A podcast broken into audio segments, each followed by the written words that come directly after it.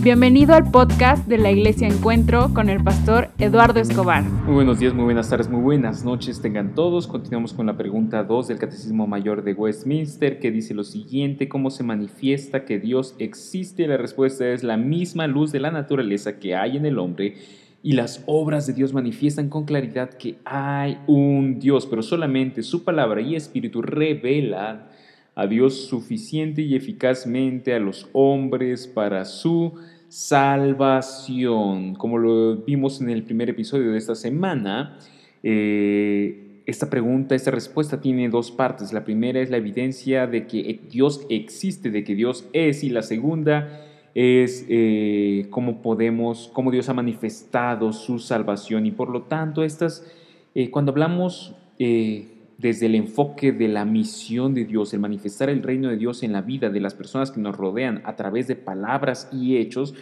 eh, nosotros tenemos que tener esta doble perspectiva. Por un lado es si la persona eh, reconoce o no reconoce que hay un Dios. La, la verdad es que vivimos en un mundo, en una ciudad en la cual es eh, tradicionalmente católica romana, lo cual significa que reconocen la existencia de un Dios.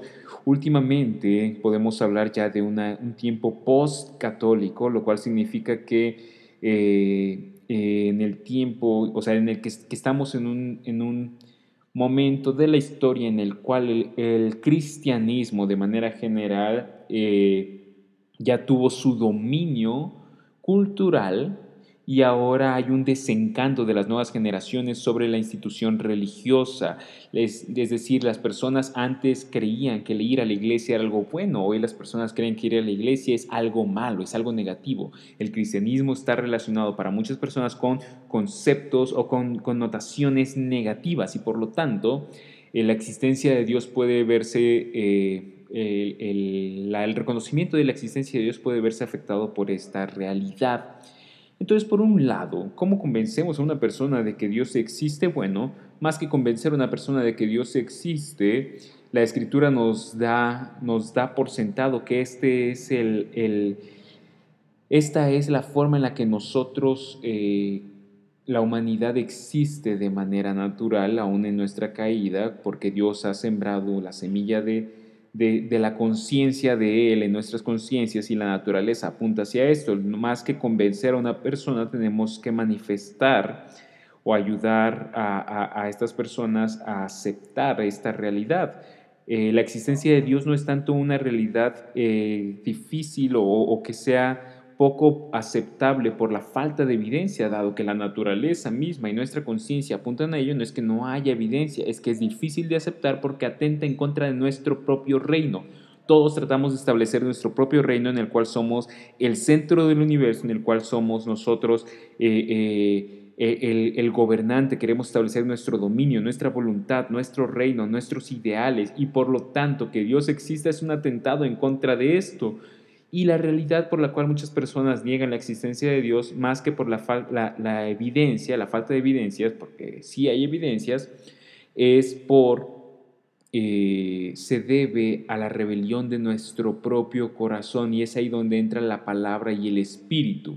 Es por eso que predicamos la palabra, porque nosotros creemos y entendemos que la conversión eh, no se da a través del... Eh, de otra cosa más que la exposición de la palabra y la obra del Espíritu Santo. ¿Cómo creerán si no han oído y cómo oirán si nadie les predica la palabra? La fe viene por el oír, el oír la palabra de Dios.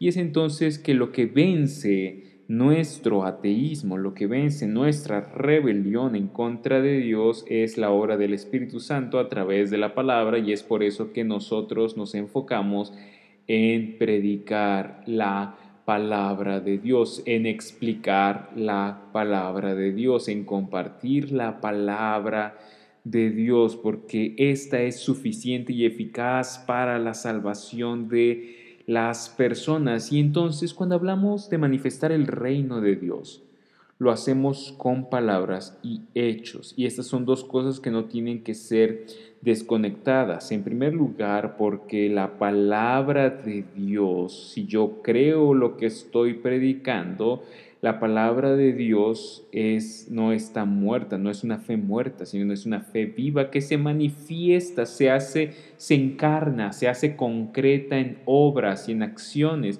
Y por lo tanto yo no puedo predicar de la generosidad de Dios sin ser generoso, no puedo predicar del perdón de Dios sin, sin perdonar, no puedo predicar de eh, eh, el amor sacrificial de Dios sin amar sacrificialmente a Dios porque el creerlo me va a llevar de manera eh, lógica, de manera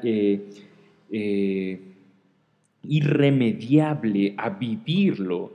Y por lo tanto, cuando nosotros hablamos y predicamos, va acompañado de obras concretas, de manifestaciones concretas de el reino de Dios en mi vida. ¿Cómo entonces afecta esta pregunta a la misión que tú y yo tenemos de manifestar el reino de Dios en la Ciudad de México a través de palabras, a través de un estilo de vida comunitario, a través de proyectos de servicio eh, de esta manera. Eh, aun y cuando las personas nieguen la existencia de Dios, lo que nosotros hacemos es a través de nuestra vida y nuestras palabras manifestar eh, la existencia de Dios y su salvación con la palabra.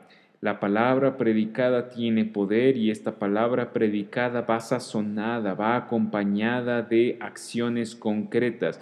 Y es por eso que vivimos un estilo de vida que busca manifestar su bondad, su reino, su generosidad, su las buenas noticias de salvación por gracia que hay en Cristo Jesús. Entonces, ¿cómo se manifiesta que Dios existe? ¿Cómo lo manifestamos a las personas que nos rodean? Bueno, eh, podemos señalar a la escritura, podemos señalar, perdón, a la naturaleza, a la conciencia de cada persona, pero la salvación, eh, la, la salvación solamente llega a las personas a través de la predicación, de la explicación, del compartirles la palabra de Dios a través de nuestras voces y a través de nuestros actos.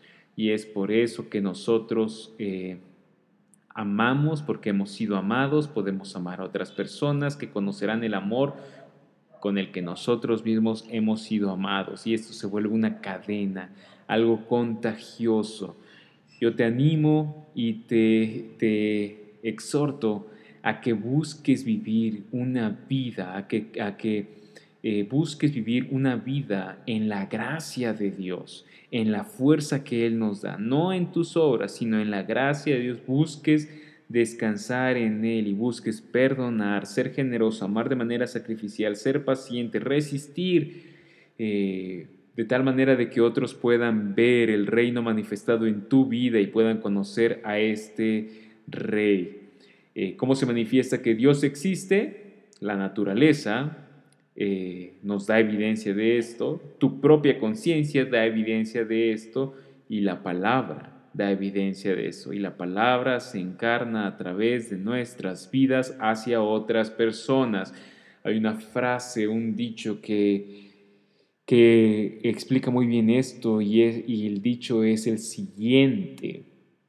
Para muchas personas, tú serás la única Biblia que lean y por lo tanto hay una responsabilidad de nuestras vidas de manifestar la existencia y la salvación de Dios en nuestra ciudad.